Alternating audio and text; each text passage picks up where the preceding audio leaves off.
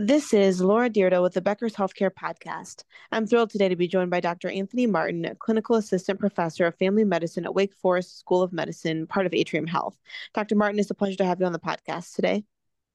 Thanks so much for having me. I'm excited to chat. Now, I know we have a lot to talk about. We're going to dive a little bit into sports medicine and some of the work you're doing to care for elite athletes as well as other athletes within the community. But before we dive into my broader questions, can you tell us a little bit more about yourself and your background? Absolutely. Um, so yeah, I graduated from uh, University of Pittsburgh um, undergrad in um, 2003. I went to Temple University School of Medicine, graduated in 2008. I did my residency at Reading Hospital in Reading, Pennsylvania, which is now Tower Health. Um, and then I did a sports medicine fellowship at Carolinas Medical Center in 2011 and joined um, Atrium, which is now Advocate. I currently uh, sit at the rank of clinical assistant professor at the Wake Forest School of Medicine. Uh, I also serve as the associate program director for the Primary Care Sports Medicine Fellowship, and I'm also the point of care ultrasound director for the Department of Family Medicine. In my sports uh, roles, I am the head team physician for UNC Charlotte football, uh, although I work with all the sports as well. Um, I also um, served as ringside physician with USA Boxing, covering regional events with Golden Gloves in North Carolina uh, from around 2015 to around 2019. Wow, that's amazing. And it seems like, you know, it would take a lot to care for athletes who are competing in such a high level, um, whether it's locally or kind of in some of those international competitions.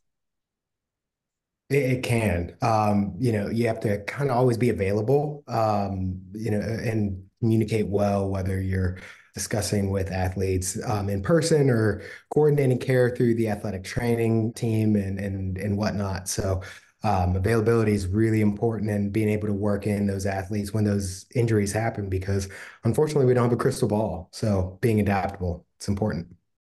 Absolutely. That that's such great advice. And, and certainly I can imagine for someone who's trying to get into the sports medicine space and really to understand what that schedule looks like and um, you know what you need in order to be successful there is truly helpful. Now, what are some of the big trends that you're watching in healthcare as well as sports medicine in particular? You know, one of the biggest trend I've seen in sports medicine is just general awareness. You know, um, we used to talk about Monday morning quarterbacks, uh, and speak that would traditionally be about coaching decisions and players' abilities.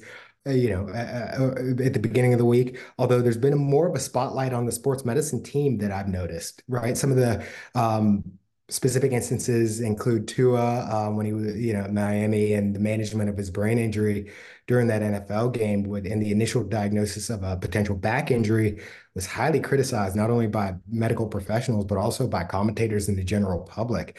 Um, and his early return to play put him at risk for further injury, given he was still suffering from concussion.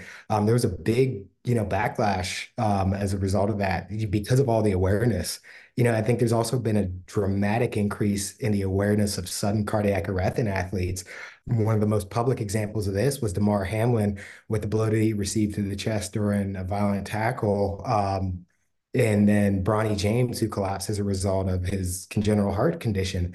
Um, you know, the prompt response and recognition of life-threatening condition in these started athletes literally save lives, right? So awareness not only amongst professional and collegiate sports medicine teams have increased, but also equally um, importantly at the high school varsity and junior varsity levels as well, just because awareness at all levels are important if we're going to prevent these events from happening and if they do happen to make sure we respond appropriately. So i'd say just awareness of the sports medicine team and our role um, in some of the services we provide um, that's one of the key areas that i've noticed well, that's fascinating to hear. And certainly, you know, looking at those big national instances of people guessing or second guessing, you know, what should have happened on the medical side um, from any given situation, um, you know, it definitely seems like it would be a challenge to have that kind of scrutiny on you. And obviously, maybe you're not, you know, on the NFL sideline, but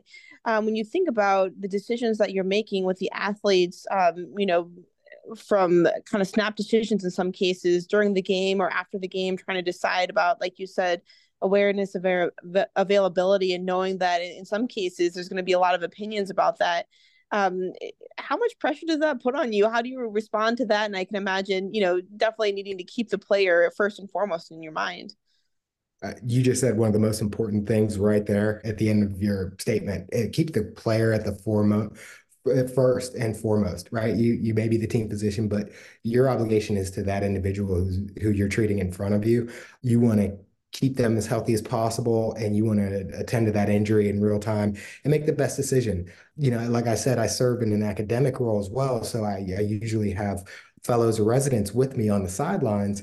Um, and I always tell them, you know, try to forget the cameras are there because, you know, if it's a televised game and it's a lot of pressure, it's a conference game and it, it has eligibility for bowl game implications, you know, that part's not important. What's important is the person in front of you who needs your who needs your help, who needs your care. Um, because literally sometimes lives are on the line, right? So uh, it's a, it's just important to always be vigilant and um, be ready to attend to what needs to happen, as well as you know have a good awareness of the what's common and what's uncommon, and being prepared for whatever may happen in front of you. I, I think that's such a great point and so helpful to kind of cut through everything else that potentially arises, you know, when you're in such a high profile situation and, and being able to treat the patient and understand what they need in any given situation. When you look at sports medicine as a whole, what are you excited about for the next year and what makes you nervous? Uh, yeah, there's a there's a lot I'm excited about, right? You know, I mean, research, sports medicine is is a younger field compared to some other areas of medicine, right? So there's still a lot of publications that are uh, coming out. One of the areas that I'm really excited about is orthobiologics. Um, orthobiologics is a, a broad area that is you know, it's receiving a lot of attention in the media, the advertising world, and professional collegiate sports. This category of medicine is using human tissues or growth factors to help facilitate recovery in, in injured individuals, right? This can be with elite athletes trying to return to sport after an injury, such as a partially ruptured pectoralis tendon or maybe some refractory patellar tendon issues, um, and get them back on the field faster. Or it can be a chronic degenerative condition like osteoarthritis in a 50 year old who uh, used to be an athlete but just wants to stay in the game and um, keep up their activity levels, play with their kids, whatever the case is. Um, some examples of this specifically, platelet-rich plasma um, is one that receives a lot of attention, but also some of the um, up-and-comers are bone marrow mesenchymal aspirate concentrate, which is known as BMAC, as well as micronized fat or lipoaspirate. The latter of these two are considered stem cells, okay? These tissues are harvested from potential donor sites, like drawing blood with PRP, doing a bone marrow harvest from the hip or the bone for hip or leg bone for BMAC, and then aspirating fat from the abdomen or flank region. Um, and then you're injecting that into the target area, right, to try to activate the body's natural inflammatory cascade to either restart the healing process, promote growth, or or both of these things. Um, the the data that's already out there, the safety data is robust and and compelling. The um, early data is robust, but you know there there's just a little bit of bias out there because a lot of the studies are done by the industry that makes the product. So that always puts an asterisk in people's mind. I'm excited for all the research that's developing in this area. Personally, I've seen a lot of success with it in my patients. I do all of the procedures that I mentioned it's been a game changer, not just for my athletes, but my weekend warriors too, who are in their 40s and 50s, have some mild to moderate um, arthritis from prior injuries, and just want to keep that active lifestyle. You know, it's exciting because um, of the success I'm seeing now. The concerns I have in the same vein um, are also related to some of the bad actors in the space. There's people out there promoting that they're doing quote unquote stem cells when they're actually not. They're they're using amniotic fluid products or um, different uh, variations thereof or other products that that aren't necessarily regulated by the FDA, as well as um, some some of these clinicians aren't uh, actual physicians doing the procedures and um, and or uh, or advanced practitioners. Um, they're they're just in a different field altogether. Um, so you know, concerns for people who are charging you know tens of thousands of dollars and creating all this marketing campaigns and and people are dipping in their 401ks and, and paying all this money um, where they're they might not be getting exactly what they say they are. So, you know, I, I'd, I'd recommend for folks who are considering any of these procedures to do your homework and know what you're getting, why, and the reality of what's happening with these procedures, and not um, just listening to the um, the snake oil salesman who might be lurking around the corner. That's such a great point, and certainly, you know, fascinating to see some of the different developments on the sports medicine space.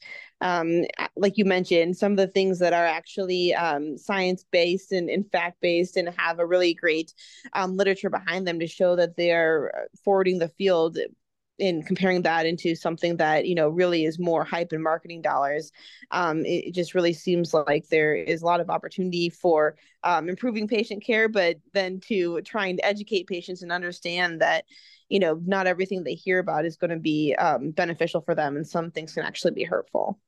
From your standpoint when you're working with athletes and trying to help them decipher what the next step in their care is going to be um, what are those conversations usually like? How do you really make sure that you are partnering with them to help them achieve their goals, and then you know really looking ahead to um, what what is going to be most helpful for them in different types of treatments? Yeah, whenever I'm dealing with an athlete who has a specific injury, I, I try to one just be you know open to all all avenues of treatment and I try to be complete, right? So there's always a lot, there's always more than one option. Okay. So that that's the complex portion, uh, the complex part of this is um, you talk to five different um, physicians or providers, you might get five different approaches to the same problem. I try to incorporate my athletes' um, opinions and um, decision making into it, you know, in, in a model called shared decision making. I give them the information about what's going on with their body. I tell them, hey, you know, based on my based on your history, my observation of the actual injury, or watching a video of it, or whatever, you know, um, your exam findings, as well as the imaging that we may have ordered, including MRIs, ultrasounds, lab work, whatever. Here's my understanding of what's going on right? So here's your actual diagnosis. Now, here's everything that can be done about it. Now, some of those things may be conservative. Some of those things may be middle of the road and include um, different types of injections, some of which, like I mentioned before, um, could be a standard corticosteroid injection. It could be different medications. There could be surgery required or optional, right? And there might be several different surgical approaches to the, the same problem, right? So I try to actually educate the athlete on all of the those options and let them let that kind of resonate with them for a minute. Oftentimes, based on their own personal values, they might have a, uh, one of those areas that sits better with them than others. Um, or sometimes they just say, you know, hey, doc, I trust you. I really want your opinion. What would you do in this scenario? And then I give them that opinion. But I, I try to really incorporate their their values in what we want to do um, to best treat them and get them back on the field. Because at the end of the day, I think every athlete just wants to be able to perform. Um, that's my goal is to help them get get back out there, perform, do what's best for themselves to get get them back out there quickly. But you know, I also try to prep them like, hey, we could do this and it might get you out there faster. But at the same time, here's what you may have to deal with long term if we continue to do you know, things like repetitive corticosteroid injections, or if we continue to ignore this ruptured ligament, that you may suffer from some arthritic changes over the road, uh, down the road, or you know, here's what's okay to play through, and here's what's not okay to play through. You know, I kind of try to guide them in that role. That's fascinating to hear. Well, before we wrap up our conversation, I know you mentioned you work with um, training physicians and, and early career physicians focused on sports medicine. So I was wondering if you could talk about what it's like to care for an elite athlete as a team physician and what advice you have for those early career physicians who want to follow the same path one, it's truly a blessing to be able to work with like high level athletes, elite athletes. I take care of um, UNC Charlotte, like I mentioned. You know, I'm, I'm, fortunate enough that some of my colleagues who work with uh, the Panthers and the Charlotte FC have referred me those athletes and helping get them back on the, the field sooner, sometimes with orthobiologic or other endeavors and things like that it's an honor and a blessing to be able to work with you know the folks we're watching on Saturdays and Sundays. With that, you know, not to quote Spider-Man, but I'm the dude anyway with great um, power comes great responsibility, right? So you have to, the, while it's a privilege, you have to take it seriously and you have to do your due diligence. One, I'd say um, be vigilant when you're on the sidelines to my younger colleagues who are just getting into the game or um, interested in the future of it. Put your phones away. You can't treat what you didn't see, especially on high velocity plays like kick returns when players reach top speeds. Have a good understanding of what's the worst thing that can happen. For instance, there's a there was a death in a um, hockey player who was a former Pittsburgh Penguin. I, I say this because I'm from Pittsburgh and a big, big fan of Pittsburgh sports in general. Unfortunately, he caught a blade to the throat from uh, uh, from somebody's skate and died from the injury. Um, now, that's a hard thing to predict or prevent, but being aware of all potential catastrophic things that can happen in your sport, whether that's boxing, whether that's hockey, whether that's gymnastics, whether that's uh, football. You just kind of kind of know what's the worst thing that can happen, and kind of have a game plan as far as far as what you're going to do. Now, you can have all the best intentions, all the best training, and still have some unfortunate circumstances like that one. But doing things like making sure your AED works prior to every game, you know, checking that, making sure that it's out in and accessible. So if you have any of the events like we saw with Damar Hamlin, you can respond appropriately and potentially save a life. Finally, the one of the last things I'd say is put your egos in check because at the elite level, these folks are receiving usually five or six opinions, right? You may be one of a host of opinions that people are getting. Be honest with your athletes, gain their trust. Don't be upset if they're getting multiple opinions from other specialists, providers, anywhere else. Um, and, and, don't be expected to be the team doc in the NFL or MLS or right out of the gates or, or Division One school just put in your time, grow your reputation, and do what's best for athletes. And people notice, right? So um, athletes talk, coaches talk, and and that that's a great way to just do your job, and good things will happen. I love it. Well, thank you so much for joining me on the podcast today. This has been really a fun and fascinating conversation, and I look forward to connecting with you again in the future. Thanks so much for your time. I appreciate the opportunity. It's so important for leaders at the top of organizations to keep learning, stay sharp, grow their networks. To help our audience better do this in a more simplified, personalized, and meaningful way, Becker's Healthcare has launched My BHC. It's your trusted Becker's healthcare experience and more with content, connections, events, and learning opportunities. Join the community free of charge at www.my.beckershospitalreview.com and we'll see you there.